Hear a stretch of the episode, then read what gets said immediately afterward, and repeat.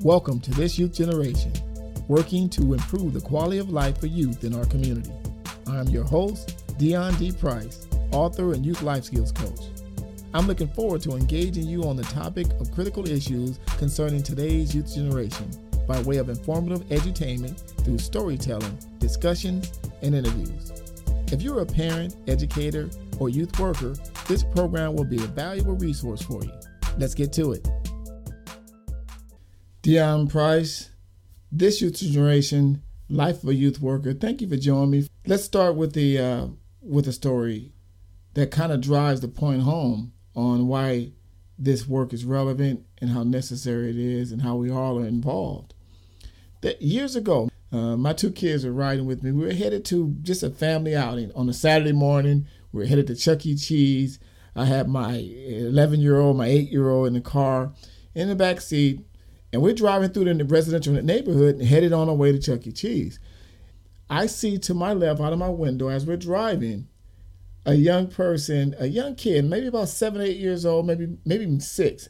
He was up in a tree in this residential neighborhood, climbed all the way up in this tree, looked like he was gonna fall and break his behind any second now. And my now my my parental instinct just kicks in, and I'm pulled over and just park the car while my kids are still in the back seat. And I hop out and I go to the gate and I yell at this young kid. I say, "Hey, hey, get get down from there before you hurt yourself. Get your butt down from there." He must have been like, you know, like I said, a little kid, maybe seven, six, seven years old, and the, the front door to his resident was open. So someone heard the commotion, and and, and a woman comes out. Imagine it was his mother and first she was startled. She looked at me like, who is this man yelling at my son? She was like, what the hell are you doing? Then she saw him up in the tree and then she chimed in and said, oh yeah, Fry, you heard him. Get your butt down from there before you hurt yourself. I done told you that before. So as he began to make his descent down to the tree, um, he finally got down. His mother waved him inside and she kind of looked at me. We didn't really speak any words. She just looked at me, made a little eye contact and just nodded as to say, thank you, appreciate it. I got back in the car drove on and started. Remember, I had my kids in the car. We started riding down and continuing on our way to Chuck E. Cheese, and and you kind of feel that somebody's staring at you in the back of your head. I felt this tension in the back with my kids. They were kind of quiet. They were kind of, you know, just tense. And I looked back and they were like, "What's wrong with y'all?" And they said, "Dad, that wasn't none of your business." like we tried to go to Chuck E. Cheese, but you had to pull over. We tried to. That wasn't none of your business, right? But I laughed and chuckled about it. And then I thought about it. I said, you know what? That is my business. That's all of our business. If that young man had a fell down and broke his arm, broke his limbs, and God forbid broke his neck or had any serious injuries, that is my business. That's all of our business. Ultimately, we're all responsible for the people in our community, particularly young people. So it is our business. Now, whether you're a youth worker, whether you're a counselor, you're a teacher, you're an instructor, educator, coach, what have you, we have a, a direct interest in the well being of young people, particularly those in our environment, in our culture, in our communities, in our households, in our classrooms. We are responsible. And that drives the point to the theme of this episode is life of a youth worker. This work is not for the half-hearted. It's not. This work is relevant based on the scripture Jeremiah 10, 23.10. That's Jeremiah 23.10. Jeremiah 23.10 reads, It does not belong to man walking to direct his own step. Wow. It does not belong to man walking to direct his own step. So we are responsible ultimately to help guide young people. If adults need guidance, certainly young people need guidance. And you all know the conditions of youth in America is bleak. It's very disheartening news, the highest dropout rate, the risks that they're involved with, the, the suicide rate, the influences that they have. It's amazingly how much risk they are, and they don't even know how much danger they're in. But we do. So we need to guide them, particularly those who take on the role of youth worker, parent, instructor, educator, youth minister, coach, what have you. We have to be at the top of our game so we can guide this generation. Someone asked me this what is the most valuable resource in the world? And many people say it's money, it's, it's natural resources, maybe land, what have you. But ultimately, the most natural resource in the world is human beings. Let's be clear on that.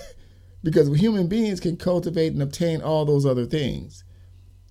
If human beings are the greatest resource in the world, then those who cultivate human beings should be honored in the most powerful roles in the world. That means those of a parent, father, mother, teacher, counselor, youth workers. We are the most important roles if you take on this responsibility. But it's not for everyone. It's not for everyone. This thing was based on a column that was published uh, maybe several several months ago. The title is "Youth Work Not for the Half-Hearted." And to kick this off, what I did was I was speaking at a a community college with a bunch of, uh, of career oriented individuals that had the majors of social workers. And I had the opportunity to speak to a class of college students who were all social work majors or majors that were consistent with youth work. And I encouraged them to consider the work they're doing. If they're going to really invest in this work, they have to have the tools necessary and the true commitment. And I sincerely emphasize the word, they got to love this work. You have to love this work because there's so many issues involved and there's so many so much emotion involved there's so much risk involved. And for anyone to come into this work half-hearted you cannot do this work half-hearted. So i emphasize and sincerely emphasize the word love.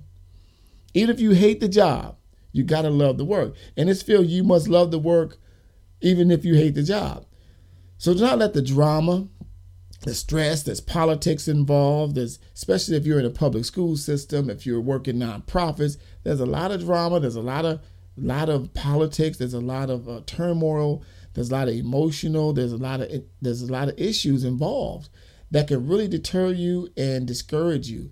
That's why so much, there's so much turnaround in this field. There's so much um, reason for people to get discouraged because it's a thankless work. The pay is not great you got to deal with parents and politics and city officials, and sometimes you got to ask for permission. You got to ask for funding when this work is is valuable, and you got to convince people the value of this work over and over again, year after year. So it can be very tiring and emotionally draining. So you have to be 100% invested in this work as it's, as as it's your life's work. Or I would highly encourage you to try another line of work. I really would, because at the end of the day, the job and the issues of the job is going to outweigh the value of the work. And you're going to become one of those individuals that are burdensome and that frustrations are going to manifest itself with the youth that you're working. And you're going to be a frustrated, burnt out instructor, coach, and you're going to do more damage than good. And that's a bad thing to be. I've seen it, I've experienced it, I've worked with uh, individuals in this capacity, and it's, it's very real. I would offer advice to inspire people to do this work, what I would be first is to be true to your self evaluation. Do a complete self evaluation. Check to find out whether you'll be doing this work if it wasn't your paycheck. Now, some people love the work. For example, athletes, they always say that I would be doing this for free, but I'm getting paid millions. That's when you know you're in the right industry. Artists, people who are uh, love art, whether it's music art or or abstract art, they would be doing it anyway. Years ago, I worked at IBM. I was a software sales representative in the early, the, the late 90s when the first tech boom in the, in the Bay Area, Northern California was booming. And I, to be honest with you, I did not know what the hell I was doing, but I did it for three years and I did it well enough because I had a, a good enough personality to sell the, the products. But to this day, I don't know what the hell I was selling. I'm serious. I was a software sales representative for IBM in Menlo Park. And I just I never saw what I sold. I never I never understood it. I never looked at it, never could see it. I was just renewing these contracts of these organizations and companies that had these platforms and I was just reselling them over and over again. I did it successfully for 3 years. I had to this day I have no idea what what it was. I didn't know what it looked like. I couldn't tell you anything about it. But I did it. The pay was res- relatively well. You got bonuses every year. But after I left IBM every day, you know what I was doing? I was doing this work. I was working with Dr. Crawford in uh, the College of San Mateo, uh, working on a this program called the Twilight Youth Program in Northern California, in East Palo Alto, and San Mateo, where we use basketball as a seed to help train young people on violence and life skills. And it was a very successful program. We did it every summer.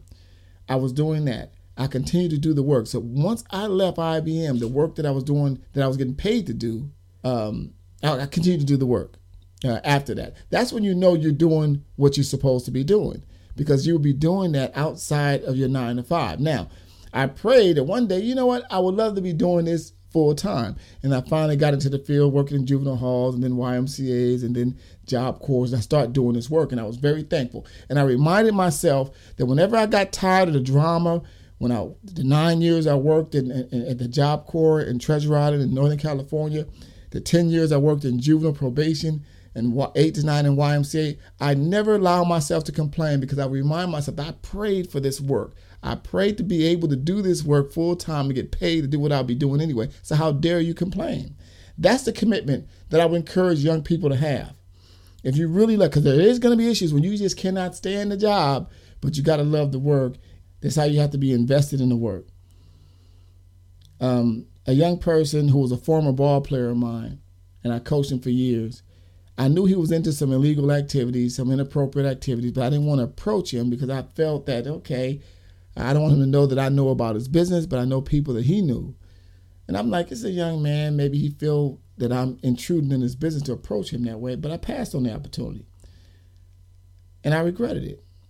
So instead of convincing myself that it would be in his best interest for me to try to redirect him, Less than 30 days later, this young man will be committed, he would commit a crime that will cost him 25 years of life. And I told myself I missed an opportunity. Now I'm going to convince myself that I could have saved everything, but I should have at least gave it effort. Having a healthy relationship with this young man, me not even trying to redirect him when I saw danger in his path, that was me doing him a disservice. If you know there's a train coming and you see somebody you love on the train track, you do everything you can to get them off that track. That's true love. That's true commitment. Regardless of how embarrassing it would have been. So damn what? I should have made the effort. I also encourage young people and young youth workers when you speak to young people, particularly those who are at high risk, particularly at risk. You speak to those people, that young person, like it will be the last time you ever see that person because it very well might be if you're an instructor, don't pass on the opportunity to share something with a young person in your classroom, in your caseload. Don't pass because you may not get another opportunity to tell that person what you know they need to hear. That's what this work is all about. This youth generation, working to improve the quality of life for youth in our community. Thanks for listening. Thanks for watching. If you appreciate this program, download the podcast or subscribe to the channel. We appreciate your support.